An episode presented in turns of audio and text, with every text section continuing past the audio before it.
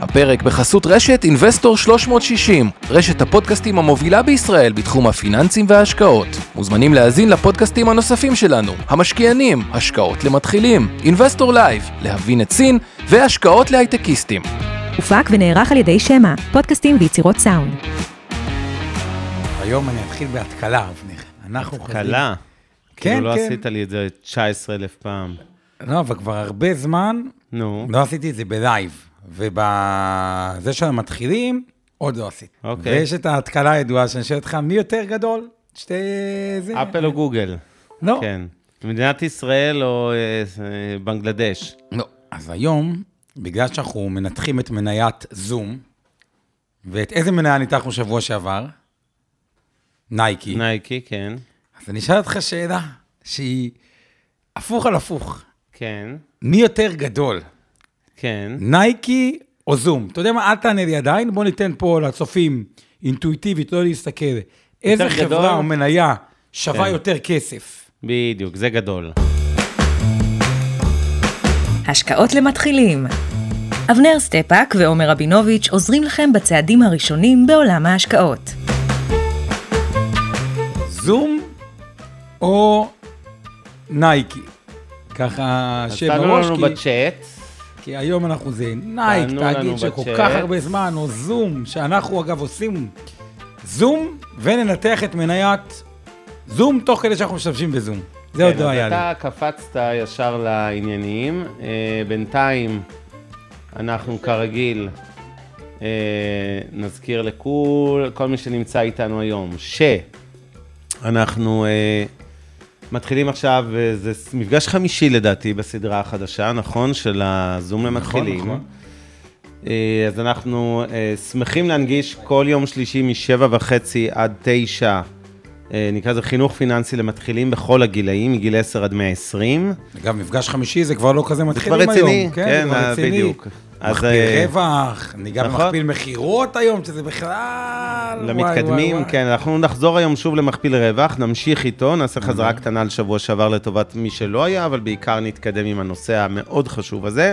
נדבר גם על מכפיל הכנסות וכל מיני דברים אחרים שקשורים למניות, וזה בעצם אה, הנושא הראשון שלנו לערב, או המרכזי, אבל לא היחיד. אה, כרגיל קהוט, אנחנו ננתח את מניית זום, כמו שעומר אמר. נתקיל את אה, אבנר. התקיל כבר- אותי, הוא כבר התקיל אותי, אני. מזכיר לכם את השאלה. איזו חברה גדולה יותר מבחינת שווי שוק בבורסה, האם זאת נייקי או זום, אתם מוזמנים לענות לנו בצ'אט, עוד מעט נתייחס. בינתיים אנחנו נזכיר לכל מי שאיתנו, שיש לכם אפשרות לציבור החרשים ולקויי השמיעה שרוצה לראות אה, את הכתוביות שלנו, או גם אנשים שרוצים לראות אה, כתוביות אה, סתם כי זה יותר נוח להם תוך כדי שאנחנו מדברים. יש לנו פה את שיר פלדמן האלופה שמתמללת בלייב. אנחנו מודים לצוות שמלווה אותנו, עוז גצליק מהטכנולוגיות של מיטב דש שמנהל את השידור, הצוות שלך באינבסטור 360, החברה שעומר הוא הבעלים והמנכ"ל שלה, יש לנו את עמי ארביב, אור חלמיש, אורן ברסקי, נכון? לא קיפחתי כן, אף אחד. לא, אה, אז אה, זהו, נראה לי שנצלול אה, לחומר. כרגיל, אנחנו מזכירים הערת אזהרה אחרונה. כל מה שאנחנו עושים איתכם הערב, המטרה שלו היא חינוך פיננסי, היא לא אה, עכשיו המלצות על איזה מניה כדאי לקנות היום בבוקר או היום בערב, אוקיי? זה לא ייעוץ השקעות, לא ייעוץ אישי שצריך להיות מותאם לצרכים ולנכסים של כל אחד מכם, בידי יועץ השקעות מוסמך. כל מה שאנחנו אומרים פה, גם כשמזכירים איזה מניה שאנחנו נתחיל לדוגמה, כמו זום הערב, זה לא בגלל שאנחנו רוצים להגיד לכם שכדאי לכם לקנות אותה, או כדאי למכור אותה וכולי, זה פשוט להסביר לכם איך מנתחים מניות. וכמובן שאם אנחנו מזכירים שמות של מניות ספציפיות, תניחו שאו אינבסטור 360 עבור הלקוחות שלה, או אני במיטב דש, מחזיקים במניה הזאת עבור לקוחותינו, או בקופות הגמל, בקרנות הנאמנות, תעודות סל, קרנות פנסיה, גמל, השתלמות, אה, תיקי השקעות וכולי, ולכן אה, אה, יש לנו לכאורה אינטרס כשאנחנו מדברים על מניה כזו או אחרת, למרות ש... כן. אני מבטיח לכם שמעשית אנחנו הולכים, כמו שאמרנו, להתעסק בלימוד היום. תספורת יפה, אפילו יותר יפה מהתספורת של אבנר. תמיר, אתה צודק, התספורת שלו בהחלט יותר יפה משלי. אני חייב להעיר שאני, הדבר הראשון שהוא נכנס זה פרגנתי לו על התספורת. אני אמרתי לו, תשמע, אתה מפרגן כל אחד לתספורת, תפרגן לך חזרה לתספורת. בדיוק. ואז פרגנו אחד לשני. סיפור אה, אהבה. יפה. טוב, אז בוא נתחיל מרגע לפני שאנחנו עונים לשאלה שלך של נייקי וזום, איך היה השבוע בבורסות? בוא וואי, נעדכן קצת. את החבר'ה. אנחנו מתחילת השנה בגדול, ירוק, ירוק, ירוק. נכון. והיה לנו זום. ירוק, רגע, לא כולם יודעים. ירוק. ירוק זה עליות, בסדר? ולא מזמן גם היה לנו זום, שאמרתי, וואלה, כשהביטקוין היה ב-20 אלף שקל, שנינו היינו פה, אמרתי, אני לא אתפלא אם הוא יגיע ל-50 אלף שקל, תוך שנה, שזה הרבה יותר מהר ממה שחושבים, ועברו כמה חודשים, הביטקוין הראשונה חצה את רף ה-50 אלף, כן, דולר. 50 אלף דולר לביטקוין אחד, מטורף. כן, שזה פשוט מטורף. באמת מטורף. אה, אבל זה לא נושא השידור היום, נדבר על ביטקוין אולי בשידור, כן, אנחנו נפרד ל- נעשה מפגש נפרד על ביטקוין, נסביר על ביטקוין נסביר איך אותו. זה ומה זה, ולמה זה הולך להיות אה, אחד המטבעות החשובים בעולם בהסתכלות אסטרטגית, לפחות בעיניי, לטווח ארוך, גם אם כרגע הרבה גופים ו... אני, אה, אני לא אוהב את מה. שאני הולך להגיד עכשיו. תגיד. בדרך כלל אני אוהב לא להסכים איתך, אבל בצער רב אני נאלץ להסכים איתך. חבור. אני חושב שהביטקוין הוא בכיוון... אה, אה, אני מבין למה יש סיכוי טוב שהוא באמת יהפוך למטבע אסטרטגי, אבל זה גם לא הנושא היום.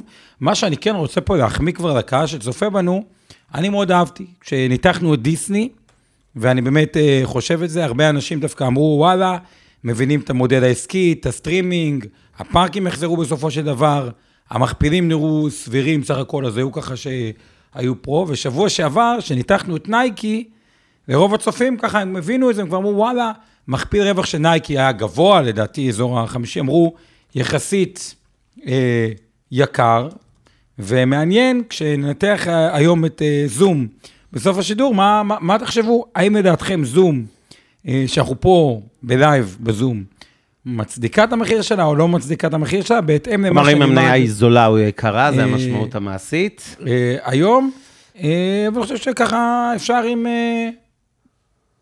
בואו נתחיל כזה, בואו. אז בואו נפתור לאנשים קצת אחידה, מה אתה אומר? למרות שיש פה כמה מתוחכמים. אז כן, אז נייקי גדולה יותר, למרות שזום מאוד עלתה. אה, וכל מי שכתב הוא אה, צדק. אה, אני אומר, בוא נתחיל ככה. אוקיי. או שאתה רוצה עוד משהו על השבוע שהיה מעניין? לא, חוץ מזה שהיו לנו עליות יפות, ויש את עונת הדוחות עכשיו, עונת הדוחות זה אומר, נסביר למתחילים שבינינו, שכל חברה בבורסה, אתם זוכרים שדיברנו על מכפיל רווח, ואנחנו נצלול לזה עוד רגע מחדש, ונמשיך עם הנושא החשוב הזה, כי זה אחד השיקולים העיקריים, האם לקנות מניה כזו או אחרת או לא לקנות אותה. אז מכפיל רווח מבוסס על הרווח. מה זה הרווח? זה אה, כמה החברה הרוויחה בשנה החולפת או ברבעון החולף, אוקיי? השנה מחולקת לארבעה רבעונים, אז אה, כל חברה שהיא בבורסה, גם בתל אביב וגם בחו"ל, כמעט ללא יוצא מן הכלל, מחייבת לפרסם דוחות כל רבעון, כל שלושה חודשים. ופעם בשנה זה בעצם הדוח של הרבעון הרביעי, הוא גם הדוח השנתי, אוקיי? של שנת 2020. בישראל מגישים אותם בדרך כלל רוב החברות בחצי השני של מרץ, כלומר בערך עוד חודש. אה, בדרך כלל, כן. כן, לנו לוקח יותר זמן. האמריקאים יכולים אפילו לפעמים ימים אחרי, זאת אומרת, נגמרה השנה לפני חודש וחצי, ואתם יכולים לראות שיוצאים דוחות כבר צ'יק צ'אק, תוך שבוע-שבועיים הדוחות הראשונים. אז הדוחות הכספיים בעצם מלמדים שני דברים, אחד על מה היה, וזה בעיקר מה שמלמדים על העבר של החברה, איך הסתיימה שנת 2020, שהיא שנת הקורונה כידוע לנו, מה קרה למכירות של החברה לעומת שנים קודמות, מה קרה לרווחים שלה וכולי, אבל יש בהם גם לפעמים רמזים חשובים לעתיד. יש משהו שנקרא אה, תחזיות אנליסטים, או תחזיות של החברה עצמה. הרבה פעמים החברה אומרת לא רק, אוקיי, שנת 2020 הייתה ככה וכך בהכנסות, והיו רווחים כאלה וכאלה, אלא גם נותנת איזה שהם רמזים, בדרך כלל לא מדויקים, אבל איזשהו טווח שמה היא צופה נגיד לשנת 2021. זאת אומרת, נגיד שהחברה סיימה את שנה שעברה במיליארד דולר הכנסות וב-200 מיליון דולר רווח, והיא אומרת, בשנה הבאה אנחנו צופים צמיחה של בין 5 ל-10 אחוזים בהכנסות, נניח שהם יסיימו אותה במיליארד ו-50 מיליון עד מיליארד ו-100 מיליון, וגידול ברווח מ-200 מיליון שהיה לנו ב-2020, לנגיד 220 מיליון ב-2021. אוקיי? המידע הזה כמובן מאוד מאוד חשוב, כי הוא uh, משפיע, הוא מראה לנו את קצב הצמיחה של החברה, ואחד הדברים העיקריים שאתם רוצים לראות בחברה, זה איך היא צומחת. נכון, עכשיו בהמשך למה שאבנר אמר, אחד מהגורמים שלפעמים פותחים עיתון, או שאתם מסתכלים באתר, ופתאום ביום אחד מניה יורדת 20 אחוז, או עולה 20 אחוז. זה לא קורה כל יום, למרות שבתקופה האחרונה זה קורה יותר ויותר. זה בדרך כלל קורה סביב הדוחות הכספיים, כלומר שהחברה מאוד הפתיעה, או מאוד הפתיעה הפתעה רעה, לא יודע, אומרים הפתעה רעה, לא יודע, זה כמו שאתה פותח ביצת קינדר ומצפה למשהו טוב, ולא יודע מה יש שם, אה, ואז היא באמת יורדת. אבל יש מצבים מוזרים, שזה נשאלים יותר פעמים. איך יכול להיות שהחברה הפתיעה לטובה, כלומר, האנליסטים ציפו נגיד שהיא תרוויח דולר, והרוויח דולר 0.5, כן. ולמרות זה המניה יורדת. וזה בדיוק מה שאבנר אמר, הרמזים. אומרים, נכון שהחברה הפתיעה לטובה, אבל בשנת קדימה... 2020 אחורה, כן. הם אה, אפילו בטר, אבל קדימה הם חושבים שיהיה פחות טוב. או דווקא חברה שהפתיעה לרעה, לדוגמה, קחו את דיסני עכשיו, זה לא הפתעה שהפארקים סגורים. נכון. הפארקים של זה. ידוע, כולם יודעים. אבל הם נתנו איזשהו צפי לפני ככה שנתיים, שעד שנת 2025 או 2024, הם יגיעו ל-80 מיליון מנויים בסטרימינג. והנה, אנחנו ב-2021, והם כבר ב-90 מיליון מנויים בסטרימינג. אז כאילו, מפתיע, למרות שדיסני, הפארקים סגורים, וכאילו המצב לא טוב, ויש פחות סרטים חדשים, בגלל הסטרימינג, שהם כל הזמן משדרים ציפיות טובות, אז המניה אה, עולה. אז שני הדברים חשובים. אגב, מי שמושקע באיזה מניה, יכול להיות בדרך כלל, איך אתם, נגיד, אה, במיטב מפרסמים, אתם עושים שיחת אנליסטים או רק דוח? כי בארצות הברית הרבה פעמים גם יש שיחה. אה, אז אנחנו בעצמנו חברה שהיא נסחרת בבורסה, ובדרך כלל יש לנו, כן, יש לנו מפגשים עם, אה, עם, יותר עם המשקיעים המוסדיים, מה שנקרא, מי שלא יודע, המשקיעים המוסדיים זה הגופים הגדולים שמשקיעים בבורסה. זה לא אתם המשקיעים הפרטיים, אלא חברות כמו מיטב דש, אה, חברות הביטוח, קרנות פנסיה, קופות גמל, זה מה שנקרא הגופים המוסדיים, והם בעצם המשקיעים העיקריים בבורסה. הם מחזיקים נניח 80 אחוז מה... מהמניות, אוקיי? כמובן שהכסף הזה שהגופים מוסדיים מנהלים הוא בעצם הכסף שלכם או של הורים שלכם והמשפחות, כי בסוף, מה זה קרן פנסיה? זה הרי כסף שאתם חוסכים לפנסיה שלכם. מי שמנהל אותה משקיע עבורכם את הכסף הזה, נניח במניות, אוקיי? וזה אותו דבר תקף לגבי קרנות נאמנות, שזה גם כלי השקעה שאנחנו נלמד עליו עוד הרבה בהמשך, ותעודות צה"ל, אותו דבר וכולי. אז בעצם הגופים המוסדיים בדרך כלל נפגשים, אנשים מטעמם נפגשים ביחד עם, ה, אה, עם ההנהלה של חברות אה, שהן בבורסה, נניח טבע, שתמיר מזכיר לנו שפרסמה דוחות מעולים, טבע חברת התרופות הישראלית, אוקיי? אה, והיה לה, כן, היה לה צפי, למרות, למרות שהיא פרסמה דוחות מעולים, בגלל שהיא נתנה אז צפי כאילו שלילי קדימה, המניה ירדה ב-10%, צללה, זה נחשב הרבה להפסיד 10% ביום אחד, למרות שהדוחות היו מצוינים, בגלל הנושא הזה של אה, באמת אה, אה, רמזים שליליים לגבי העתיד, אוקיי? כי העבר, כבודו במקום המונח, מה שמעניין אותנו כמשקיעים במניות, זה מה הולך לקרות קדימה, בעיקר עם החברות. עכשיו, אבנר הזכיר את הגופים המוסדיים ואת הציבור, אז רק שתכירו, בואו נעשה חשבון פשוט.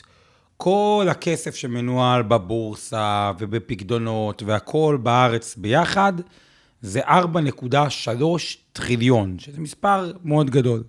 כמה אנשים מבוגרים, נגיד, יש במדינת ישראל מעל גיל 18, אה, או מעל אה, גיל... אה, נניח בסביבות השישה וחצי מיליון, אולי קצת יותר. זה אומר שכל כן. בן אדם במדינת ישראל, בוא נניח 4 מיליון משקי בית, 3 מיליון משקי בית. כן, משפחות, מה שנקרא, כן. משפחות, או יפה. זה אומר שבממוצע, אם יש 4.3 טריליון של כספים במדינת ישראל, כל משפחה בממוצע מחזיקה בערך מיליון אה, שקלים. מתוך כן. המיליון שקלים האלה, חצי מנהלים לבד וחצי על ידי המוסדיים. זה הנתונים היום אה, במדינת אה, ישראל. אותם מוסדיים, קופות גמל, קרנות נאמנות, אה, הפנסיה שלכם, וחצי מנהלים לבד, כמו שאתם פה ב, אה, נמצאים איתנו בפודקאסט, ומתלבטים, רגע, מה אני מעדיף אה, לקנות, את זום או נייקי, או אף אחת מהם. כן. זה ככה כללי, נראה לי... טוב, נתחיל לצלול נראה לי למצגות שלנו, להזכיר לכם אה, אה, לגבי אה, כל הנושא של רווח, אה, מכפיל רווח, ואתם כמובן, כרגיל, מוזמנים אה, לשאול אותנו שאלות. לחלק מהשאלות אנחנו נענה בריל טיים ממש, וחלק אנחנו נעשה מרתון אה, באזור שמונה וחצי, ככה לקראת הסוף, להתחיל אה, לענות לכל השאלות שלא ענינו, לא, שמונה לא, ורבע, לא נשתדל. לדאוג, לא נשכח אתכם, אוקיי? אז אנחנו מתחילים ממכפיל רווח ומכפיל הכנסות, שזה מושג חדש. מכפיל רווח זה בעצם מחיר המניה, אוקיי, בבורסה, אה, מחולק ברווח למניה שלה.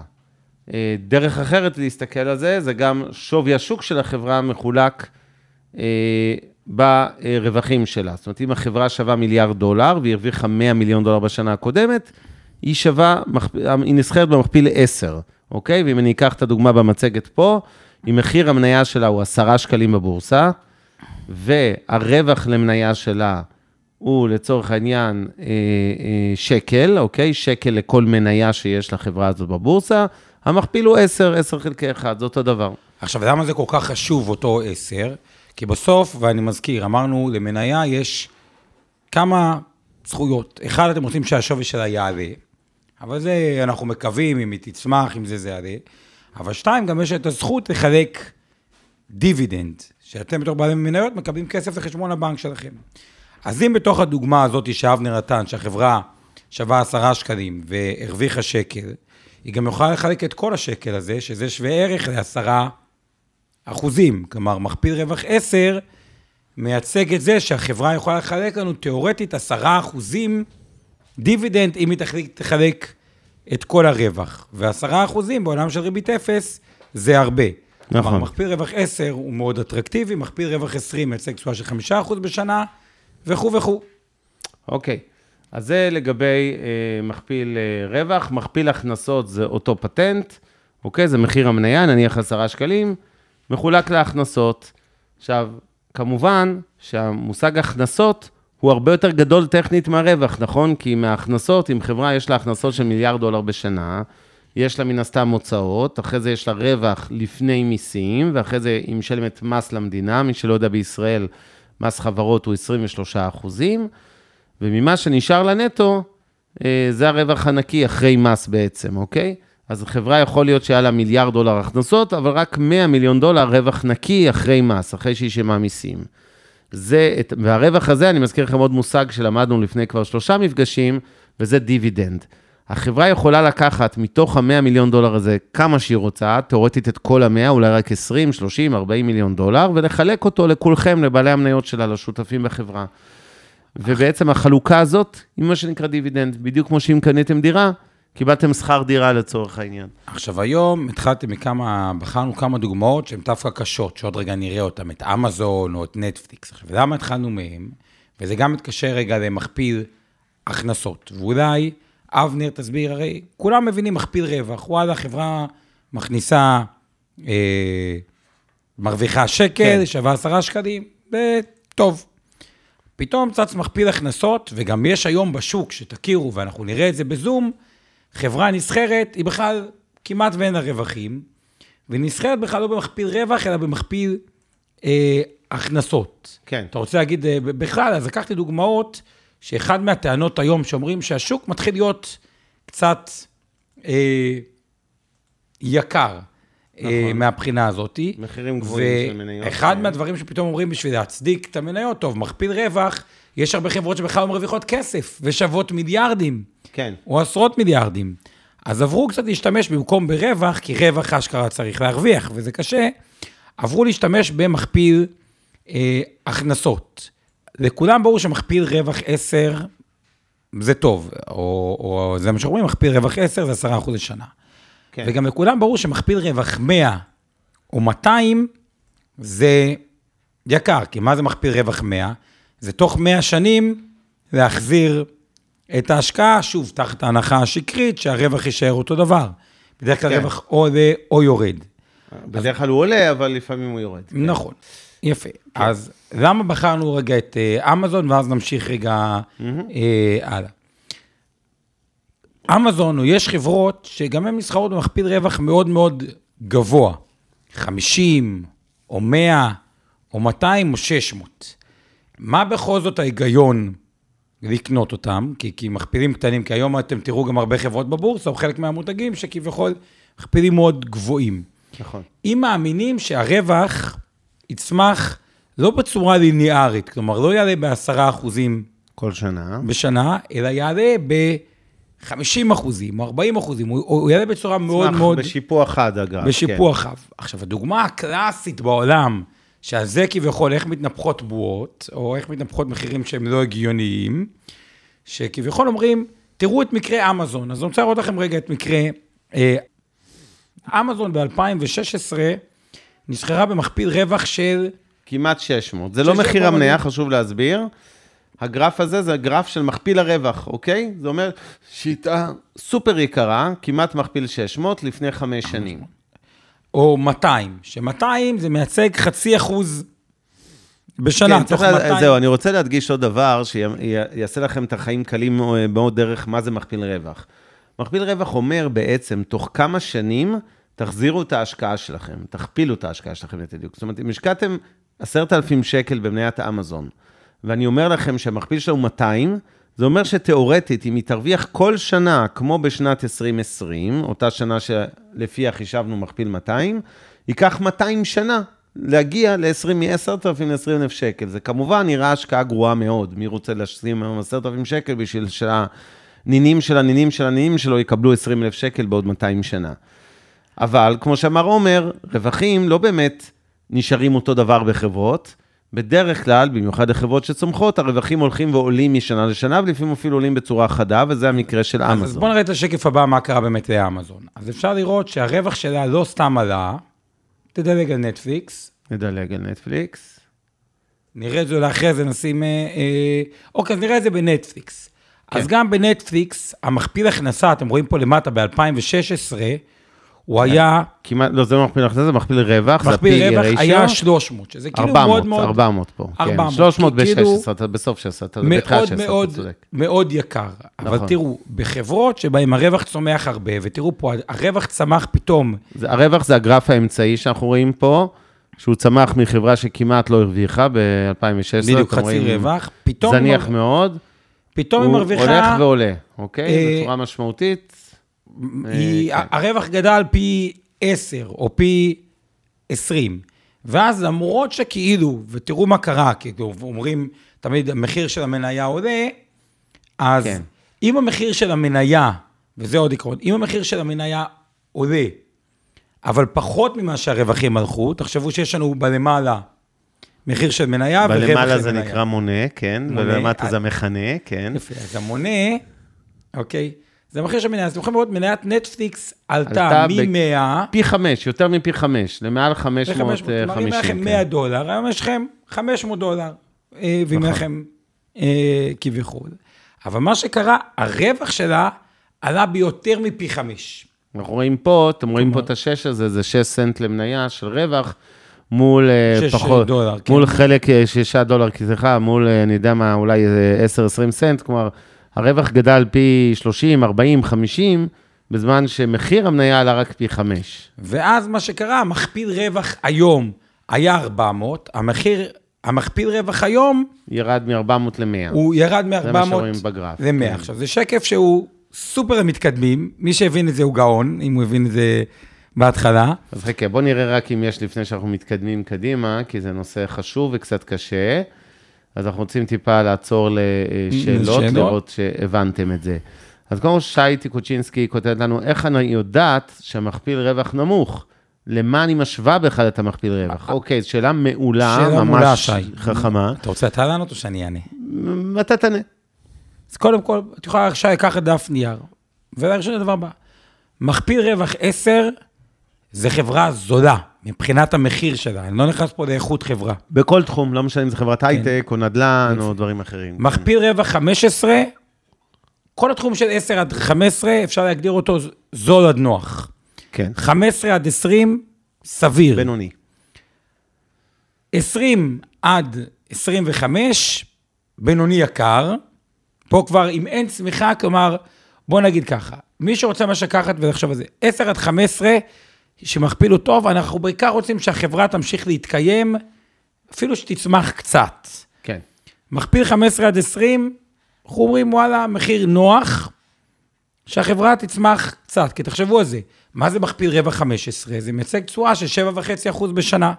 אם מכפיל רווח 10 זה 10% בשנה, אם מכפיל רווח 20 זה 5% בשנה. עכשיו, 7.5% בשנה, כשלעצמו זה לא רע סביר. בכלל, תשואה טובה. אם זה 7.5% בשנה והרווח עוד קצת צומח כל שנה, אז זה ממש בסדר גמור. כשאנחנו מתחילים לעבור למכפילי רווח 25 ו-30, ולפעמים או יותר 200, מזה, כן, זה כבר נהיה צריכים, יקר. זה נהיה יקר, ואז אנחנו צריכים להיות ממש ממש בטוחים שהחברה שהחברה תגדל מהר ברווח תגדל שלה. מהר ברווח שלה, אחרת אנחנו נכנסנו פה למשהו שיכול להיות מלכודת. כן, ופה, בהמשך לשאלתך, אה, איך את יודעת, אז יש פה נקודה חשובה שאת מעלה לנו, אה, מרימה להנחתה, באמת יש הבדל בין תחומים שונים, בין סקטורים בכלכלה. כלומר, בחברות הייטק, שבדרך כלל זה חברות שצומחות מהר יחסית, אה, מכפיל 20 ייחשב מכפיל נמוך, מה שעומר אמר בצדק קודם, שבדרך כלל זה מכפיל בינוני עד יקר, מכפיל 20 בהייטק הוא נחשב זול. בחברת אה, נדל"ן, נקרא לזה, שהיא בדרך כלל צומחת הרבה יותר לאט מחברת הייטק, יכול להיות שמכפיל 20 יהיה בינוני עד יקר באמת. אז לכן, ההשוואה הנכונה היא לענף ולא רק לכל שוק המניות, כי זה לא חוכמה להשוות את אמזון לחברת תרופות או לחברת בנייה או לבנק.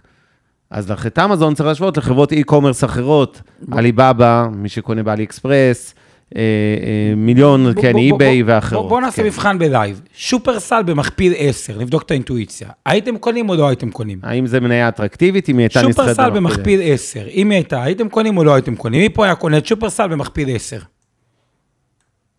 עמית ורועי כותבים שכן, אטרקטיבית. אביב, כן, גם עמית, גם רועי, גם אביב, זה משתתפים פעילים יפה. ותותחים שהבינו את קודם כל, העסק אז די כל מי מהר. שכתב כן, כולכם צודקים, מירי, כולכם אני, צודקים. למה? דורית, כן. שופרסל, חברה יציבה, מכפיל 10, נכון. 10 אחוז לשנה. שופרסל במכפיל רווח 30, קונים או לא קונים? בואו נראה מה האנשים אה, אומרים פה. כותבים לא, יונתן צודק, לא. נחסוך לכולם את הדילמות. אייב כתב כן, אז מכפיל 30, שנייה, הוא כותב מהסס, אהבתי. מכפיל 30, מייצג רווח של 3.3 אחוז לשנה, ושופרסל, בוא נגיד, תצמח קצת בעתיד. כן. אז יבוא בן אדם אחד, ופה זה עוד פעם השוק, ויגיד, בואנה מה, בפיקדון בבנק נותנים לי 0.1. תשואה של 3.3 אחוז בשנה, ועוד צומח טיפה, זה לא פי רע. 30 מהפיקדון. אבנר, זה עסקת החיים. אבל זה אבל- רמת סיכון הרבה יותר גבוהה גם. אבל אומרים מישהו, וואלה, בשביל שלושה אחוז בשנה אני לא קם בבוקר, עזוב אותי. הביטקוין עולה לי פה ב-70 אחוז ביום, עכשיו אתה מדבר איתי על לא, שלושה אבל אחוז נג- בשנה. הרמת לנקודה בוא, חשובה. בוא, בוא נשעמם את הקהל, מישהו יגיד לי, ושכולם יצאו לנו מהזום, שעוד רגע אנחנו נתחיל לנתח אותה. אז אה, אני, אני הרמת לנקודה חשובה, ובדיוק הדוגמה של שופרסל היא טובה. אם שופרסל תיאורטית הייתה במכפיל 30, שזה אומר שבעצם, כן, היא אמורה לתת 3% בערך לשנה, 100 חלקי המכפיל הזה, אוקיי? ולהחזיר את ההשקעה בתוך 30 שנה, כלומר להכפיל את ה-10,000 שקל שהשקעתם במניה, יהפכו להיות 20. אה, אז בהחלט זה אה, משהו שנראה על פניו לא אטרקטיבי, אבל יש אנשים שיגידו, בסדר, אבל 3% זה עדיין יותר טוב מהאפס שאני מקבל בבנק על הפיקדון, שהבנק לא נותן לי ריבית, אז ברור שעדיף 3. אז התשובה היא לא תמיד. לא כי אי אפשר. להסתכל רק על הצד של הרווחים והסיכויים, צריך להסתכל גם על צד ההפסדים והסיכונים. עכשיו כי נגיד, מניות, כמו שהן עולות משמעותית, כמו שהן עולות משמעותית, הן גם יכולות לרדת משמעותית, אוקיי? והיו שנים, כמו ב-2008, שגם מניות סולידיות יחסית, שחברות כאלה, מזון ודברים שאתם אומרים, אוקיי, זה בטוח, זה לא משהו שאנשים לא מפסיקים אה, לקנות אוכל, אה, גם לא בקורונה וגם לא במשבר אה, כלכלי כזה או אחר. אה, עדיין, אה, המניות האלה יודעות לרדת בעשרות אחוזים. יש הרבה חברות שנראות לכם מאוד אה, שמרניות ובטוחות, שהייתם מפסידים בהן חצי מהכסף שלכם בשנה אחת גרועה, או אפילו בכמה חודשים. אני, אני רוצה להמשיך עם האינטואיציה באחרון. אגב, שופרסל פה מראה לי, נסחרת היום במכפיל רווח 16.91. מכפיל 17, מכפיל 17. בואו נראה, אינטואיציה מכפיל 17 מייצג, מי שרוצה 100 לחלק ל-17, זה עוד דרך לחשב, אבל מכפיל רווח 17 מייצג בערך 6 אחוזים בשנה, תחת ההנחה השקרית שהרווח יישאר ללא שינוי. ללא שינוי. אם הרווח יגדל, אז זה בעצם ייתן. יותר מ-6 אחוז. מכפיל רווח 17 לשופרסל נראה לי די... עכשיו, גיל מעיר פה, אה, ששופרסל גם במכפיל לכאורה גבוה של 30, היא אולי היא אטרקטיבית, כי יש להם מכירות ברשת. יונתן מזכיר בהקשר הזה שגם היא מנסה להיות האמזון הישראלית, זה נכון, אפרופו כל מיני שיתופי פעולה שהיא עשתה לאחרונה. יחד עם זאת, צריך להגיד בכנות, כל החברות היום נכנסות למכירות אונליין, זה לא מה שהופך אותן למשהו אה, אטרקטיבי. אבל, אבל, אמ, אבל זה, זה המכפיל של ה-17, אני אתן לכם אינטואיציה אחרונה, ואז אני רוצה שנתחיל לעבור אה, לזום. לזום. סלקום במכפיל רווח 20. קונים או לא קונים? נגיד סלקום או פרטנר או אחת מהחברות... אה, הסלולר, כן. הסלולר. סלולר תקשורת בכלל. יפה, אז בוא רגע, אז יפה. כותבת מירי, כן, בואו נראה מה עוד, כן, כן כותב. אז פה אני אתן לכם רגע את דעתי מצד הסיכונים. ב- גם מהססים, אברקומבי עמית פיץ' יפה, אז אני רוצה להגיד, כן. בניגוד לשופרסל, שנגיד, נגיד שופרסל, אתם יודעים מה, אני אגיד את זה אחרת. שופרסל וש, וסלקום, שניהם באותו מכפיל רווח, לצורך העניין 20. מי עדיף? 17. שופרסל? או סלקום? שופרסל או סלקום, תחת ההנחה שהם באותו מכפיל. אה, מה הייתם מעדיפים, את שופרסל או את סלקום? עוד לפני זה נורית כותבת שיש לשופרסל הרבה מתחרים, אה, סליחה, לסלקום, אני מזכיר לך, נורית, שחברות סלולר יש יחסית מעט, חברות מזון יש הרבה יותר. אז אני רוצה, אביב, הרוב רושמים שופרסל, כן. ואני אוהב את זה באינטואיציה. למה? כי כשאנחנו מסתכלים על תחרות בגזרת הסלולר, אנחנו מדברים על תחרות שהיא בעיקר בגזרת המחיר. כלומר, מחר אם פרטנר יציעו מחיר יותר זול מסלקום, אז אין בידול יותר מדי גדול בין החברות. לעומת זאת, שופרסל זה מתבסס גם על יותר location פיזי ודברים, יותר קשה לפתוח סופר על סופר, כאילו. כן. זה גם יכול לקרות, ולכן, וגם, סך הכל, יש פחות תחרות המחיר, ואולי דווקא התייעלות שזה, אבל אני, אני- אוהב את האינטואיציה של אנשים פה. כן. אני חושב שברמה האינטואיטיבית, עם שתי החברות האלה באותו מכפיל, מי שכתב שופרסל, ואני רואה פה הרוב כתבו שופרסל, כולם. אני מסכים. נותן לכם, בואו נעבור לזום. רק נזכיר שאברקורמין פיץ' מעיר או מעירה לנו ששופרסל גם עדיפה, כי לסלקום יש הרבה מאוד השקעות ושחיקה, וזה נכון, יש השקעות גדולות בתשתית, בסלולר זה מאוד מאוד כבד, זה יותר כבד אפילו מסניף של שופרסל. G5 וכל אלה, הנה ישראל בדיוק מוסיף את זה. וגם יש שחיקה, שחיקה של המחירים, אנחנו יודעים את זה, היום מנויים הם כבר לא לקוח שבוי, ואם אתם רוצים לעבור מחברה אחת לאחרת, אז זה קל לכם לעשות את זה. אה, אבל בסדר, אני מנוע מלהתייחס לסלקום, כי המנכ"ל הוא חבר טוב שלי, אבל, אה, ואני מאוד אוהב אותו. אה, אבי גבאי התותח, אבל בסדר. אז, אבל הפרינציפ אבל- הבנתם אותו, זה היה... ואגב. אני מאוד אוהב את האינטואיציה שיש פה לכל מי שמשתתף. אגב, תרגישו חופשי יותר אנשים להשתתף, וילכו כן. באינטואיציה, כדי שזה זה, מאוד אהבתי. אבל טוב, מה אז בואו שראיתי. נעבור, בואו נעבור אה, ישירות הלאה. ל... בואו נעבור ישירות לזום, ואני רוצה להסביר לכם הרבה, אתם תתחילו, אתה יכול אה, להעביר הלאה? כן. אוקיי, היסטוריה קצת על זום. אז היה, יש מהנדס תוכנה, עדיין יש, היה, כי אמרתי היה, קיים. כן. אריק יואן, שהוא עבד בסיסקו. אגב, סיפור חברות לא יודעות איפה הם בתוכו, לתת מספיק יוזמות פנימיות, בא לסיסקו, תקשיבו, יש לי אחלה רעיון. בואו נעשה תוכנה שנקראת זום, אה, שתעשה את מה שזום עושה היום. אמרו לו, תקשיב, זה רעיון לא טוב, זה לא יצליח. מה אתה מגדיל ראש? תעשה רק מה שאומרים לך לעשות. בא אריק, אמר, תודה רבה, סיסקו, מגיש מכתב פיטורים לסיסקו, וייסד את חברת זום. אמר, יאללה. ייסד, היה צריך למצוא משקיעים, אנשים שיאמינו בו. אגב, יואן הזה, הקטע שלו, הוא אומר ככה, תוכנות צריכות להיות נוחות לשימוש. כאילו, הוא, ממי שקצת מכיר אותו, ממה שהבנתי, הוא פריק, הוא אומר, תוכנה טובה היא תוכנה נוחה. ואומר, היום אני רוצה לדבר עם אנשים בשיחת וידאו, כל העולם עובר לוידאו, ווואלה, אין מוצר נוח. כלומר, אצל כולם זה על הדרך, כאילו, או עוד פיצ'ר, כאילו, יש את אה, וואטסאפ, אתה יכול גם להתקשר, אבל זה לא נועד לוידאו. הוא אמר, בוא נעשה משהו שכאילו, זה הקטע שלו, וידאו. וב-2013 התוכנה באמת יצאה לזום. עכשיו, מה שקורה היום בעולם, אה, זה הכל הופך להיות עולם של נורא קישוריות. בכלל יש שם הרבה יותר קשרים ממה שחושבים. ויש כל מיני מגה תוכנות ששולטות בעולם.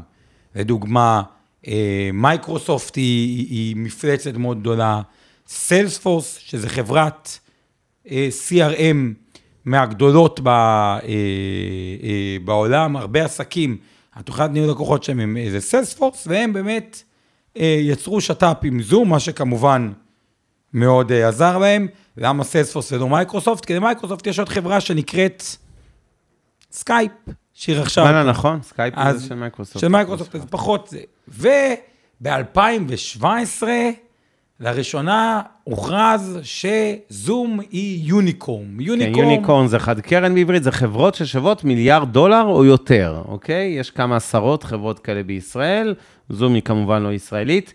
אני כן אגיד אנקדוטה מעניינת, אני אחד המשתמשים הראשונים בזום לדעתי בישראל, בטח באזור 2013-2014, די קרוב להקמה, כי המשקיע העיקרי שלה, או אחד הראשונים, היה אה, סנטו מקרן ספארק, זה קרן הון סיכון, זה קרן שמשקיעה בחברות הייטק מבוסטון, שהיא גם השקיעה בחברה אחרת של מיטב דש.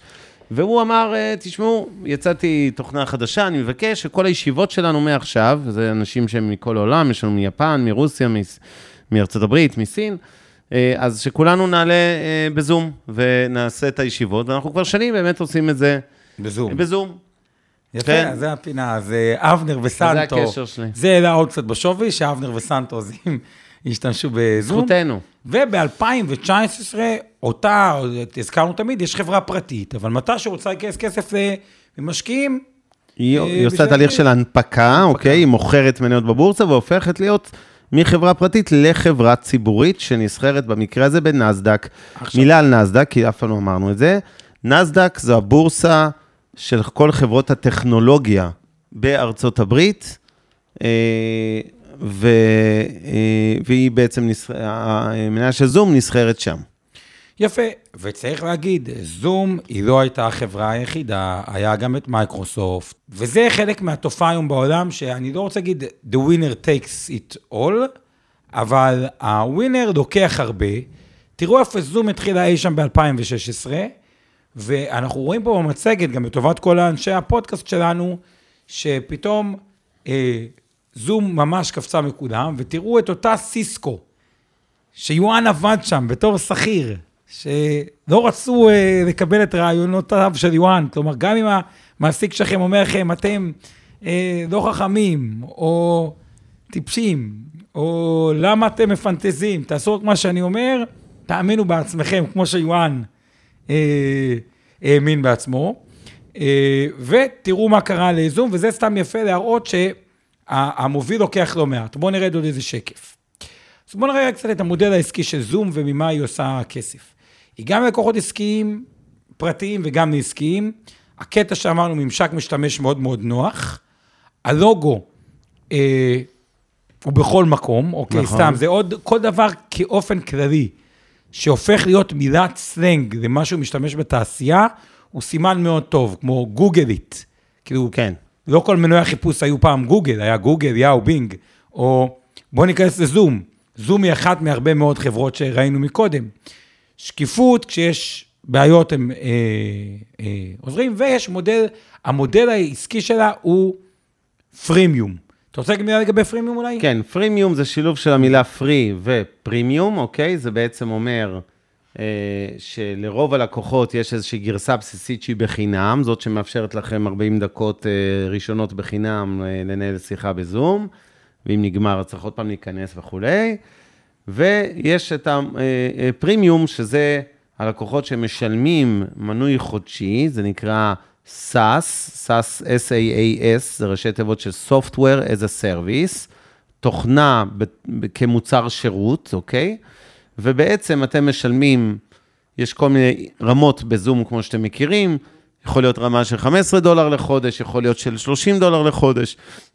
יש גם במאות דולרים לחודש, אם רוצים לעשות uh, וובינר, יום אחד יהיו לנו עשרת אלפים איש פה בלייב, אז אנחנו נצטרך את ה user היקר. אז זה הלקוחות פרימיום, אלה שמשלמים לחברה כסף.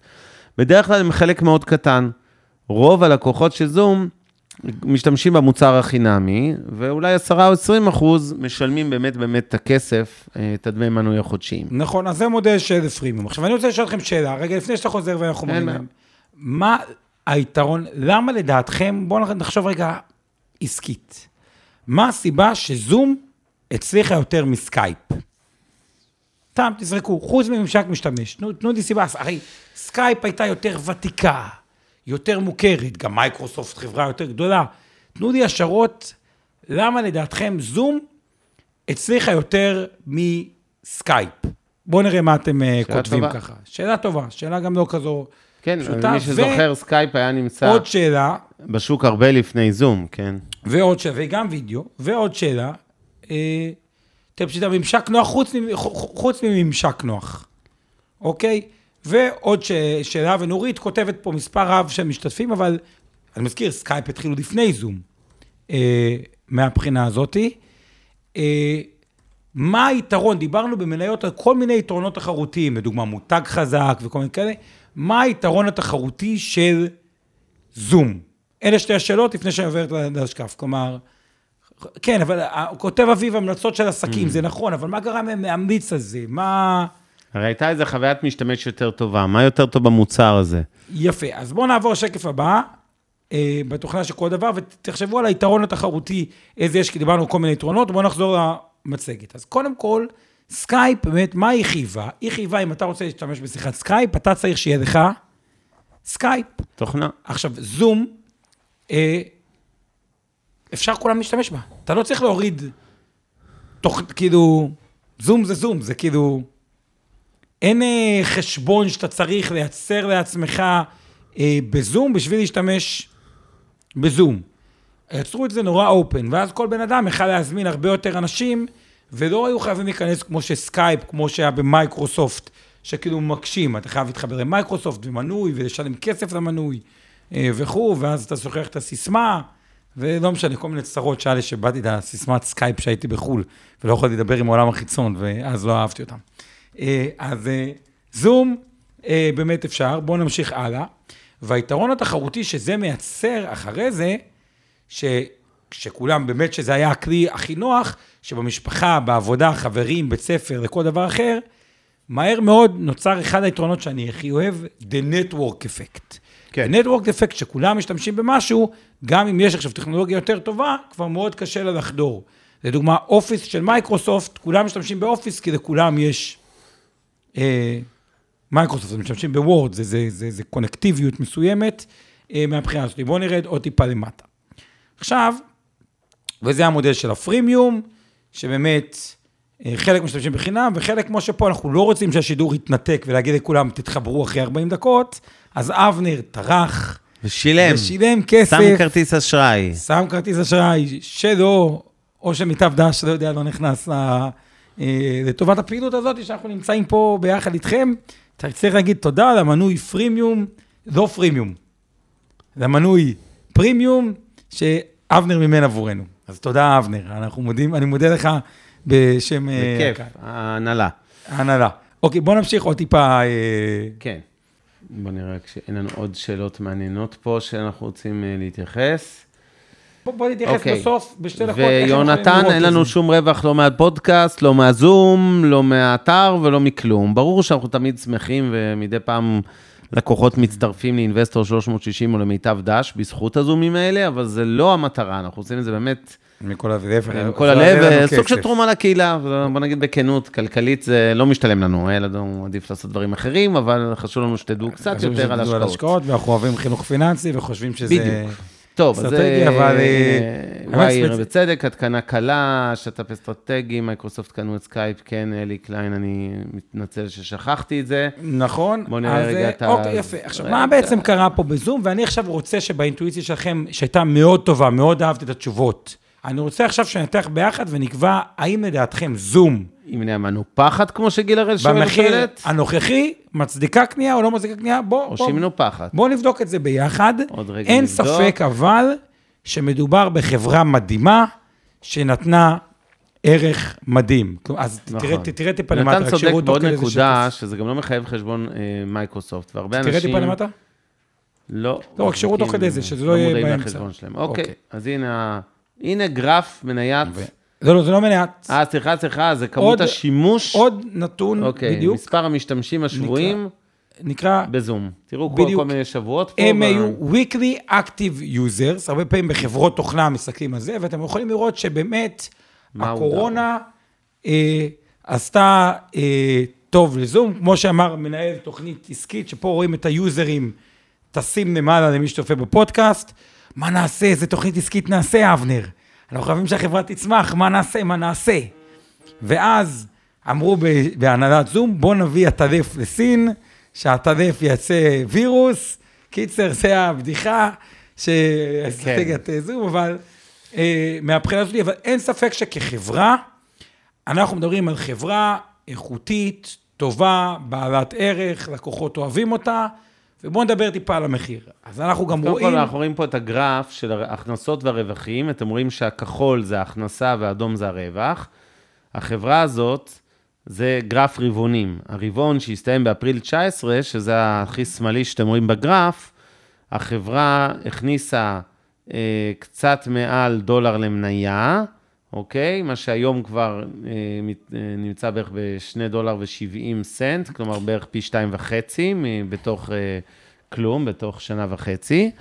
והחברה שאז בכלל הפסידה כסף, אוקיי? או עשתה בערך אפס, היום כבר מרוויחה לא מעט, אתם רואים את הזינוק בגרף האדום, מ-0 בצד שמאל באפריל 19 לרווח של בערך 65 סנט למניה באוקטובר יפה. 20. אז לפני בוא- בוא נגיד את הציפיות לעתיד ומה מצפים. אז תראו קודם כל את המכפיל זהו, זה באמת גרף המניה, רק לא, לא, לא, לא, נכון? לא, לא, לא גרף המניה. אז זה עדיין מכפיל לא, הרווח העתידי. פחות חשוב לי, זה מכפיל אפילו הכנסה עתידי. הכנסה. אבל בואו נראה רגע, נעשה חישוב. אז רגע. קודם כל, היום החברה נסחרת, רק שתראו, זה הגרף למעלה. אבנר, תביא לי רגע את העכבר, שאני אעבור רק על הנתונים, שאני... אין בעיה. את ה... היא נסחרת. control freak שכמותך, מה אתה רוצה? אני אתן לך להחזיק את זה, אני אתן לך, שלא תגיד. שאני קונטרול פריק. היא נסחרת פי 44, לא על הרווח, כן. אלא על המכירות. אבל בואו נראה קצת כן. צפי קדימה, כי אני רוצה שנחשב ביחד משהו, ואז וואו, ש- פי 44 נעבור על זה. יפה. אבל מה, צופים מכירות שההכנסה האלה של יגדלו. החברה יגדלו בכמה? ב-21 שיגדלו ב-280 אחוז. זה אומר שחברה שעשתה שנה שעברה מיליארד דולר, תמכור השנה 3.8 מיליארד, אוקיי? זאת אומרת, יגדל ב-280 אחוז. ואז 2022 שיגדל עוד ב-100 אחוז, 2023 עוד 65 אחוז, 2024 עוד 40 אחוז, ואז שנתיים 20 אחוז ו-15 אחוז, ואז זה יחזור לנורמליות. ואז בואו נראה מה זה הגרף הזה? בוא, בוא. תמשיך הלאה, פחות חשוב הגרף הזה. בינתיים. פה זה הגרף של המניה, שאתם יכולים לראות את, ה, אה, את הגרף פה שרואים, זה רואים את המניה באמת, לפני הקורונה היא ירדה, לפעמים צריך קצת מזל בחיים, לזום היה הרבה מזל, צריך גם להגיד את זה. ידע למנף אותו אגב בצורה מדהימה, אבל תראו מה קרה למניית זום, 2020, מתחילת הקורונה עלתה ל-101, ואז בואו נמשיך הלאה. כן, זינקה, זה כמובן רק, זה כבר כל הדבר הזה, זה אחרי הקורונה. אה, לא, סליחה. זה 2019, כן, אני 2000 מבין. ו... יפה, ואז 2020 כן. עלתה אחרי ההנפקה. שאלו אותנו קודם, מה זה הצפי הזה שאנחנו כל הזמן מדברים, אז צפי, אני מזכיר לכם, זה או רמזים שהחברה נותנת לגבי כמה היא הולכת בעתיד להרוויח, או ממוצע של תחזיות של אנליסטים, וזה המקום אולי להסביר מה זה אנליסט. אנליסט. אנליסט, יש שקף אנליסטים שמראה ממש את ה... אני רק אגיד מה זה אנליסט, לא? אז תגיד מה זה. אנליסט. אוקיי, אנליסט לא, לא, זה. בן אדם שעובד בבית השקעות, כמו מיטב דש, שהמקצוע שלו הוא בעצם לנתח מניות ספציפיות ולהמליץ אם כדאי לקנות או למכור אותן. הוא לא זה שמנהל את ההשקעות ומחליט מה לקנות ומה למכור, הוא ממליץ למנהל ההשקעות, אוקיי? עכשיו, כל אנליסט כזה אחראי נגיד על 10 או 20 חברות, שכל חברה כזאת, הוא בעצם פוגש את ההנהלה שלה, הוא מדבר עם מנהל הכספים, הוא קורא את הדוחות הכספיים שיוצאים בכל שלושה חודשים לבורסה, ומגבש איזושהי עמדה, כמה הוא חושב שהמניה היא אטרקטיבית, כמה הוא חושב שהחברה תייצר הכנסות ורווחים ב-21, 2, 3 וכולי. ואז הצפי, הרבה פעמים עושים ממוצע של כל האנליסטים, של כל בתי ההשקעות והבנקים בעולם, ואומרים, אוקיי, ממוצע של 300 אנליסטים שעוקבים אחרי חברת זום, הם מעריכים שבשנה הבאה, ההכנסות של החברה יצמחו באותם 286 אחוזים שראינו. יפה, אז בשביל זה, אבל מה שאני צריך ממך, אבנר, שתפתח את המצגת העדכנית, כי אני רוצה, כי יש שקף במצגת העדכנית שהוספנו. זאת העדכנית לדעתי, אבל בסדר. תבדוק. ו- ומה שאני רוצה שנעשה אה, עכשיו ביחד, אבנר, אה, תוך כדי שהוא פותח, כן. ממש נחשב מה צופים שיהיה הרווח בעתיד, ונחשב כן. את המכפיל רווח העתידי, כי עכשיו היא במכפיל רווח נורא גבוה, ואתם נעלה את זה להצבעה. אתם תגידו האם לדעתכם המחיר מניה שעומד היום, שהוא כמובן עלה מאז הקורונה, הוא עלה בכמה מאות אחוזים, האם הוא מצדיק את עצמו? יפה. אז מה אנחנו רגע. בעצם רואים בשקף שאתם לא רואים, אוקיי? לקריין אותו, כי יש גם לא, לא, צופי לא. פודקאסט, אז לטובת צופי הפודקאסט אני יכול. קודם כל בואו נתחיל מהשווי של זום, ואפילו בואו שכל אחד יכול לקחת דף ועט ככה בצד, ונעשה את החישוב ביחד. היום השווי של זום הוא 129 מיליארד. דולר. מזכיר, 2017 וואו. היה מיליארד. כלומר, אותו חבר של אבנר שנקרא סנטו, שהשקיע בזום כשהיא הייתה שווה מיליארד, אם הוא עדיין מחזיק את המניות, אני לא יודע, והיום היא שווה 129 מיליארד, אז הוא עשה תשואה יפה. הוא השקיע הרבה לפני 7 מיליארד, אז הוא עשה, כן, תשואה מטורפת. והוא גם השקיע הרבה לפני שהוא עשה מיליארד. אז כלומר, אז סנטו עשה בשכל אה, מהבחינה הזאת. עכשיו, היום שווי השוק הוא 129 מיליארד. עכשיו, אם אנחנו מסתכלים על ההכנסה שצופים בה, היום ההכנסה היא קצת מעל מיליארד, אבל מצפים, כמו שאמרנו, שההכנסה מאוד מאוד מאוד תגדל. כלומר, בעוד שנתיים מצפים שההכנסה תגדל ב-120 אחוז, ומה שאנחנו רואים בצד ימין למטה, רגע, רגע, לא, לא, תשאר כן, בשקט. כן, כן, סליחה, נחזיר. בצד ימין למטה, שההכנסה בעוד שנתיים תהיה 4.3 מיליארד, ההכנסה, לא הרווח. לעומת, כמה עכשיו, ב- כמה וה- בשנה שעברה? בעוד שנה שלוש. וחצי, והשנה היא תהיה בערך 2.4 מיליארד, אוקיי? אוקיי. יפה, עכשיו בואו צריך נראה את רק, הרווח. אה, את להסביר הרווח. לטובת אה, צופי, מאזיני הפודקאסט שלנו, אנחנו מדברים על גרף של תחזית ההכנסות. אתם רואים revenue forecast. שזה צד מצד ימין, מי שצופה. תחזית של איך ההכנסות יצמחו. לפי אותם אנליסטים, כמו אנליסטים של מיטב. בואו נראה את הרווח. הרווח שלה היום הוא 7 דולר למניה. עכשיו, צופים שבעוד שנתיים, אפילו קצת פחות, צופים שבעוד שנתיים, רגע, תישאר עם הזה, כן, כי זה... כן, כן, כן, סליחה צופ, על הטרטרת. צופים שבעוד שנתיים הרווח יהיה 2.21. דולר לכל דולר מניה. דולר לכל מניה, כשהמניה היום נסחרת 443, ב-443. בעוד שנתיים זה יהיה מכפיל 200. כלומר, בעוד שנתיים מהיום, החברה תיסחר פי 200 הרווח שלה. זאת אומרת, אחרי, בעוד שנתיים עוד ייקח לה כאילו עוד 200 שנה להכפיל, לה, לה, לה, להחזיר את ההשקעה. כן, למרות שהיא תמשיך אבל לצמוח. אבל בגלל שהיא תמשיך לצמוח, אז כמובן זה אמור אה, לקחת פחות. יפה. והשאלה שלי היא כזאת, מי חושב עכשיו, בואו נראה את האינטואיציה שלכם, מי חושב שבמחיר הנוכחי, כלומר, היא נסחרת בפי 200 על הרווח של עוד שנתיים, פה אפשר לראות את המניה, אבנר נהנה ככה. כן, במצגת אתם יכולים לראות שהמניה, זינקה בצורה המניה פראית. זינקה, מי שקנה אותה, לפני שנה הרוויח פי בערך 6.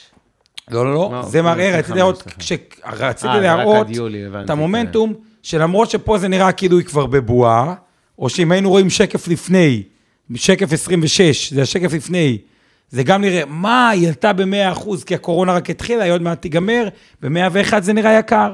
ואז היא עלתה ל-220 ו... מה, ל-275, כן, המשיכה לעלות. ואז היא עלתה מה קרה? ל-275 לכמעט 560, והיא ואז ירדה היא קצת האחרון. ירדה. אוקיי, ואז- וזה נכון כמעט היום, לפני חודש, נכון? נכון, זה והיום היא קצת. עלתה, אוקיי? היא קצת עלתה, נסחרת ב-446. אבל נכון זה- זה להיום, נכון- זה הגרף נכון היום, אוקיי. נכון להיום שהיא נסחרת ב-446. אז אנחנו בעצם רוצים לשאול אתכם, האם לדעתכם היום, כשהיא ב-446, וש- לא מאוד רחוקה מהשיא, למרות שהיא ירדה מ-570 60. בערך ו... ל-440, האם אתם חושבים שהיום ה- אה, המניה הזאת היא אטרקטיבית להשקעה, או לא אטרקטיבית, ואם אפשר גם תסבירו לנו למה אתם חושבים שכדאי או שלא כדאי לקנות את המניה במחיר הזה. יפה. אז בואו נראה רגע מהבחינה הזאת. קודם כל, הדס, אה, כותבת לנו הדס ברון, שזום היא כמו טסלה, היא יקרה מאוד. אם אנשים חושבים שהיא יקרה וזולה, ככה עובד, לא... אוקיי, אז- אז מי חושב, תכתבו לנו בסוף, שוק ההון הוא אכזרי. צריך לקבל, הוא גם חמוד. צריך לקבל כן. החלטות בזמן אמת. בנתונים ארי שיש אריס לכם אומר, היום, בשום פנים ואופן לא הייתי קונה את המניה. קונים או לא. קונים? היום שגיא המכפיל רווח אומר, של זום. עכשיו, אגב, שאלה יפה שאלה, אם החברה ב-440 והרווח היה 1.6 דולר, אז זה אומר שהיום היא מכפיל רווח של אה, 200, 80. 540. 200, תעשה זום P2E, תעשה זום פיתוי, מכפיל לא רווח, אגב, כן. באנגלית פרייס לארלינגס. דורית כותבת לנו, ממש לא הייתי כותב- קונה, אסנת כהן, וואו, איזה מתקפה נשית, איזה יופי. אה, לא, אני שמח, כי יש לנו יותר מדי גברים, וכיף לראות שיש הרבה נשים. אנחנו תמיד אומרים את זה שנשים משקיעות יותר טובות. תראה, אחד אחרי השני. אה, מיכל לא, אומרת, לא. לא כדאי, רעיון מצוין, יכולות להגיע מתחרות. אסנת כהן, המניה לא אטרקטיבית של זום, בסופו של דבר היא מוכרת רק מוצר אחד, אנשים ימשיכו לה- להשתמש בו אמנם, אבל ההייפ כבר מאחורינו. וואי כותב או כותבת לא, כי כשיחזרו לשגרה מהקורונה, אז גם יחזרו, פחות ישתמשו בזום, ברור. אה, משה טל, לא כדאי, הייתה להיט, אמנם אבל בתקופת הקורונה. יניב, לא- אה, שגיא, המניה לא אני רוצה גם שמישהו אחד שיכתוב. אם הוא כן היה קונה אותה, ולמה הוא היה קונה אותה, אם כן. שאלת השאלה הכי אז- חשובה, המכפיל, אמרנו לכם, המכפיל הוא מעל 250. לא היום יודע. 260, אבל שוב, כולם כן. מבינים שהרווח יגדל. היום המכפיל אגב, אמיר אומר שהמניה תעלה כי עכשיו היא מפורסמת, אבל היא כבר עלתה והיא כבר מפורסמת זה הרבה זמן. אבנון אומר, לא הייתי קונה בשלב הזה יוני הר זהב, אחרי החיסונים יחזרו למשרדים, וכשיחזרו למשרדים כבר לא צריך יהיה זום. הלו, שקט פה זה בקהל. דם פיתוי. אמ, אז אה, כן. תמיר אומר שלא כדאי, דליה אומרת שלא כדאי כי הקורונה בדעיכה, צודקת אה, בהקשר הזה, זה. בטוח. אז עכשיו, אה, תמיר אומר, לא כדאי, אבל היא עדיין יכולה לעלות טכנית, כי היא יכולה גם, אה, אברהם אומר, היא אולי יכולה לשנות את המודל העסקי, ואולי יפה, אהבתי, קודם כל. אברהם, אהבתי מה שאתה כותב, יפה. אז חלק אומרים, תראו, אז מה בגדול? על פניו אני מאוד אוהב את האינטואיציה, אגב, אני כמשקיע, קשה לי לשלם את המחירים האלה, לא מסוגל לקנות את זום נפשית.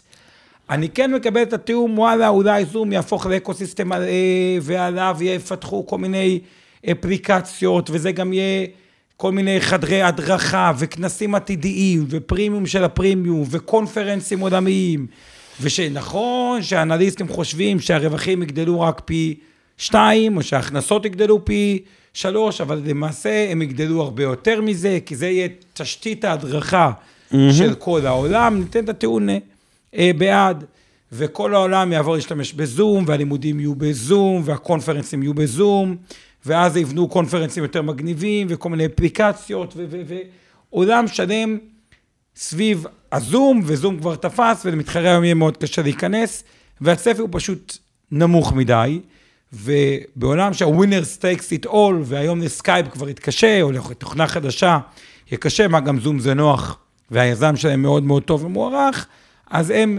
השתלטו על כל מה שנקרא שוק הוידאו, שהוא שוק עצום בגודלו, זה התזה למה כן. אבל בגדול, על פניו נראה שיקר מדי, מאוד אהבתי את האינטואיציה, כתבו פה הרבה שהיא כבר עשתה את אה, אה, שלה, וחלק מהניפוח הזה נובע בין השאר מהרבה מאוד כסף, שנדבר על זה בוובינר אחר, כמו תעודות סל, שפתאום צצו תעודות סל כמו אה, תעודות שמשקיעה במספר חברות, שנגיד נהנות מהקורונה. כן. ורואים שתעודות סל שנהנות מהקורונה עשו טוב, אז כולם מטבע הדברים נמשכים לחברות, שמה הם עשו? טוב, וקונים עוד, ואז עוד יותר קונים את המניה, גם יש אסטרטגיה שנקראת מומנטום, לקנות בדיוק את המניה שהיא במומנטום חיובי. אה, מעניין, עומר אומר שרוב הסיכויים שהחברה הזאת תירכש בכלל על ידי שחקן ענק כמו פייסבוק או גוגל. עומר, אני לא בטוח, כי החברה הזאת היא באמת בהייפ מטורף, היא נסחרת במחיר מאוד מאוד יקר, אילן קורא לזה חברה מנופחת, עירית אומרת שהיא כבר עשתה את שלה, מסכים עם שניכם, כנ"ל עם מירי שאומרת שאולי נשתמש במוצר גם אחרי, אה, אבל, אה, גם אחרי הקורונה, אבל עדיין המחיר זה, הוא יקר. אה, עמית ואורי לגבי מה זה תעודות סל עוד נרחיב, לא להיום, אבל זה איזשהו מוצר שמשקיע בהרבה מאוד מניות בסל אחד, נגיד ב-100 חברות, במכה אחת. ואז אתם קונים תעודת סל, לדוגמה על סין, אתם מקבלים 100 מניות סיניות, כאילו במניה אחת, אבל על זה נרחיב ביום אחר. גיל אה, הראל, השפעה של המשקיעים של רובין הוד ודומיהם, הוא אחת התשובות החכמות והחשובות אה. נכון, של הערב, באמת- ואני רוצה להתעכב על זה. תבינו מה קורה היום בבורסות, אנחנו נדבר על זה גם אה, אחרי תשע, בזום למתקדמים, אה, על גל ההנפקות בבורסה בתל אביב, על כל מיני חברות חדשות שנכנסות. מי בדרך כלל גורם לכל העלייה הזו במחירים של מניות זום והרבה, וטסלה והרבה מאוד חברות אחרות בתקופה האחרונה? זה פחות אותם גופים מוסדיים שהזכרנו, זה לא קרנות הפנסיה והבנקים ובתי השקעות וחברות הביטוח, אלא זה יותר משקיעים פרטיים, כולל אנשים אה, כמוכם שבעצם הצטרפו לפלטפורמות המסחר, כדוגמת רובין הוד האמריקאית, ובעצם קונים מניות. עכשיו, עכשיו, הם לא יודעים מה זה מכפיל רווח, אותם משקיעים קטנים, ואומרים, זום, מהם. ברור שזה יעלה, כולם משתמשים בזום, זום זה כאילו נכון. עכשיו הכי טוב, אבל הם לא באמת מבינים, כמו שאתם היום מבינים, מה המשמעות של מכפיל רווח לא עתידי של 200, כלומר, שמשלמים פי 200 על הרווח שיהיה בעוד שנתיים.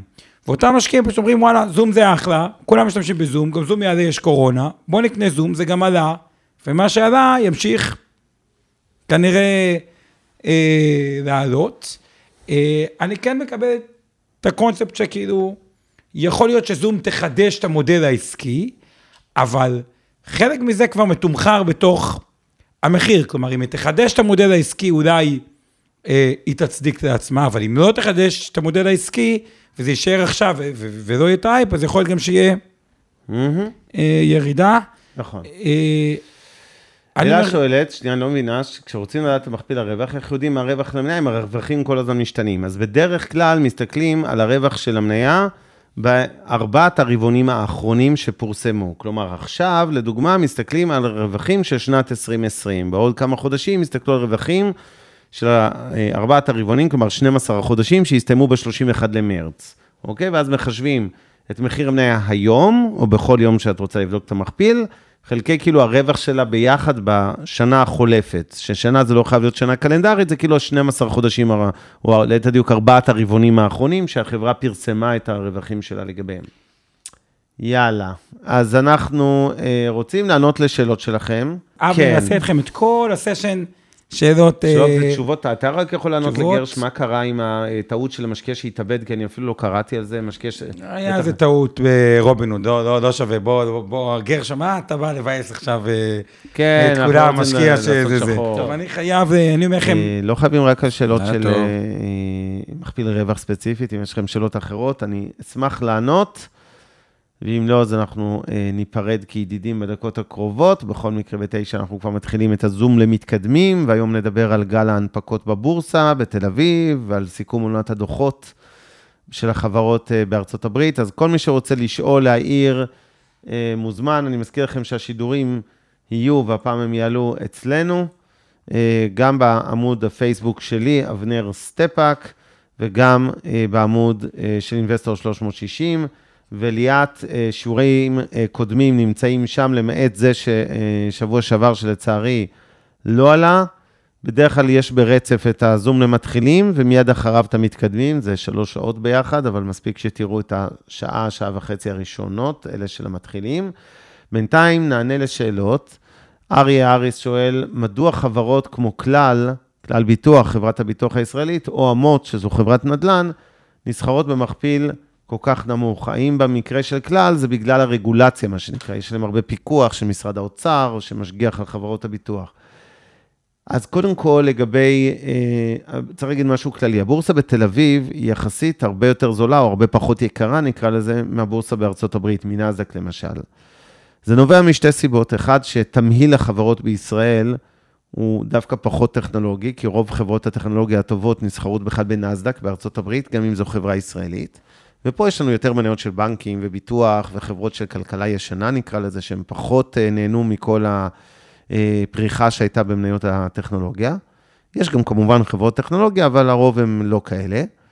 וזה הסבר אחד. ולכן אמות כחברת נדל"ן נסחרת במכפילים נמוכים. אגב, גם בחו"ל חברות נדל"ן היום במכפילים יחסית נמוכים.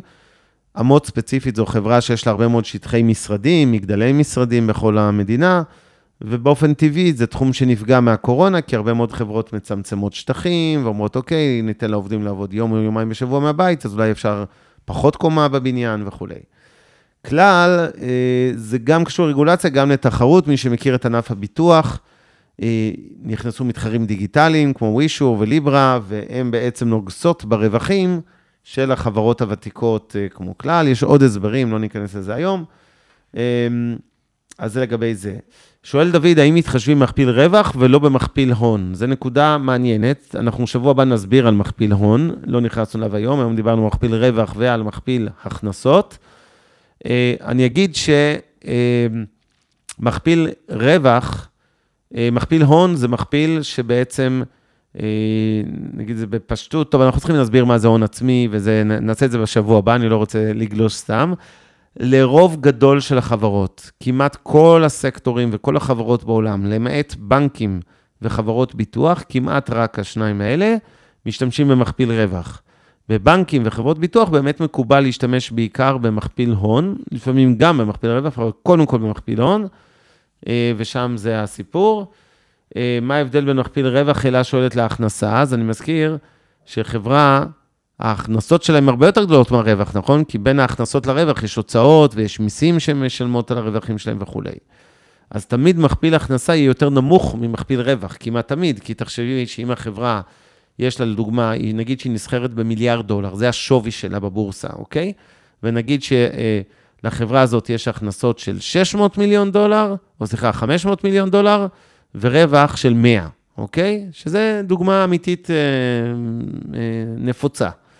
אז אותה חברה ששווה מיליארד דולר, היא בעצם מכפיל 2 על ההכנסות, שזה המיליארד חלקי 500 מיליון, החצי מיליארד, אבל היא במכפיל 5 על הרווח שלה, שזה המיליארד חלקי 200, אוקיי? אז תמיד מכפיל הרווח יהיה יותר גבוה באותה חברה, הכוונה ממכפיל ההכנסה. מכפיל ההכנסה הוא קצת פחות חשוב ממכפיל הרווח, כי בסוף, עם כל הכבוד להכנסות, עם הכנסות לא קונים במכולת, אלא עם הרווח, ולכן חשוב לנו לדעת כמה החברה הרוויחה תכלס. זה נורא נחמד, יש חברות שיש להן הכנסות מפה לצ'יינאטאון, אבל לא מרוויחות בכלל. אז מתי משתמשים כן במכפיל הכנסה? בענף ההייטק, שרוב החברות בו, כולל, תסתכלו על חברות ענק ישראליות כמו פייבר או וויקס, שוויקס נדמה לי נסחרת ב-15 מיליארד דולר בבורסה בנסדק, אוקיי? שווי החברה, שווי עצום. רוב החברות האלה עדיין מפסידות כסף. ולמה בכל זאת קונים אותם בשווי כל כך גבוה? כי אנשים מאמינים שבעתיד הם ירוויחו הון עתק. בינתיים הן עוד מפסידות, אבל הן הולכות וצומחות בהכנסות. אז חברות כאלה בדרך כלל ישתמשו יותר, מסתכלים על מכפיל ההכנסה, כי בכלל אין להן מכפיל רווח, כי הן בכלל עוד לא מרוויחות. אז בהייטק יותר מקובל להסתכל גם על מכפיל הכנסות ולא רק מכפיל רווח. ביתר הענפים לא כל כך משתמשים בכנות במכפיל אה, הכנסה. אה, שואל גבי, או שואלת לגבי האם אה, מניות בתחום הזיקוק עשויות להיעלם. כן, צריך להגיד אה, לגבי נפט למשל, כן, או דלקים וכולי, העולם הוא צועד במהירות רבה לאנרגיות חלופיות, אלטרנטיביות, מה שנקרא אנרגיה ירוקה, יותר מכוניות חשמליות, יותר אה, אנרגיה סולארית. אני חושב שבעוד 20 שנה אנחנו נפסיק לצרוך כמעט בכלל נפט ודלק, ולכן גם מניות שעוסקות בזיקוק של נפט ודלק, קצת ייעלמו. אני לא חושב שזה ייקח 50 שנה, וזה ייקח עוד הרבה. אמ, זהו, נראה לי שהם ציינו, אז אה, אנחנו מודים לכולכם שהצטרפתם אלינו גם הערב. אנחנו עוד רגע נתחיל את זום המבוגרים בשעה 9, עוד 7 דקות. מי שמעוניין להישאר כמובן מוזמן, זה בחינם. אנחנו הולכים לדבר הערב על אה, כל מה שקורה בהנפקות בבורסה בתל אביב. אני מזהיר מראש, זה ברמה גבוהה יחסית, אז הרבה אה, מהסשן של המתחילים לא יבינו אותנו, וזה לגמרי נורמלי, לא לדאוג. ומיד אחרי זה אנחנו נדבר גם על אה, נושא של אה, סיכום הדוחות בארצות הברית, כל מה שקרה. תודה לפרגונים ליאת וגיל. אתם מוזמנים אה, להשאיר פה הערות. אני אצא להפסקונת של חמש דקות. אה, תודה, גיל. אה, ואנחנו נחזור לפה בעוד כמה דקות עם הזום למבוגרים. כאמור, מי שרוצה להישאר איתנו מוזמן. ותודה, אריה, אנחנו רואים את התגובות ואוהבים לדעת. ואגב, אם יש דברים לשפר, גם כן, תגידו לנו, אנחנו לא נעלבים. ואם לא היינו טובים באיזה יום, אז אנחנו רוצים לדעת את זה ולוודא שאנחנו מדברים בשפה, נקרא לזה בגובה העיניים, שאתם באמת מבינים אותנו ולא, אנחנו לא מרחפים בחלל גבוה מדי, כי אנחנו עובדים בתחום הזה ו... באופן טבעי יותר קל לנו לדבר בשפה מאוד מקצועית ולא תמיד אנשים אה, אה, מבינים, ולכן חשוב לנו לוודא שאנחנו בסדר, ולפי התגובות זה נראה שאנחנו אה, עוברים סביר. אז תודה לכולכם. סיימנו פרק נוסף של השקעות למתחילים, אתם יכולים למצוא אותנו בכל אפליקציות הפודקאסטים, לחצו על עקוב כדי להישאר מעודכנים בפרקים החדשים. אם הסדרה מעניינת אתכם ואתכן, אז אתם מרגישים שהרווחתם ידע שימושי על עולם ההשקעות, אנחנו גם מבקשים ומזמינים אתכם לשלוח את הפודקאסט הזה לכל מי שאתם חושבים שיכול להרוויח מזה. תודה לעמי ארביב, אור חלמיש, אורן ברסקי מהצוות של אינבסטור 360, תודה לאור גצליק מהצוות של מיטב דש, וכמובן לשם הפודקאסטים ויצירות סאונד, נשתמע בפרקים הבאים. השקעות למתחילים אבנר סטפאק ועומר רבינוביץ' עוזרים לכם בצעדים הראשונים בעולם ההשקעות. מעוניינים ללמוד יותר על עולם ההשקעות? האזינו לפודקאסטים נוספים שלנו. המשקיענים, אבנר סטפאק ועומר רבינוביץ' בתוכנית אקטואלית עם כל מה שחם בעולם ההשקעות. אינבסטור 360 לייב, אורן ברסקי ועומר רבינוביץ' מארחים את בכירי שוק ההון ומבינים את הטרנדים החשובים לשנים הקרובות. להבין את סין עם יובל ויינרב, עם כל מה שרציתם לדעת על הענקית מהמזרח. השקעות להייטקיסטים עם צח איציק, שיבנה איתכם תוכנית כלכלית להגשמת החלומות שלכם. והפודקאסט ההשקעות למתחילים, לכל מי שעושה את צעדיו הראשונים בעולם ההשקעות.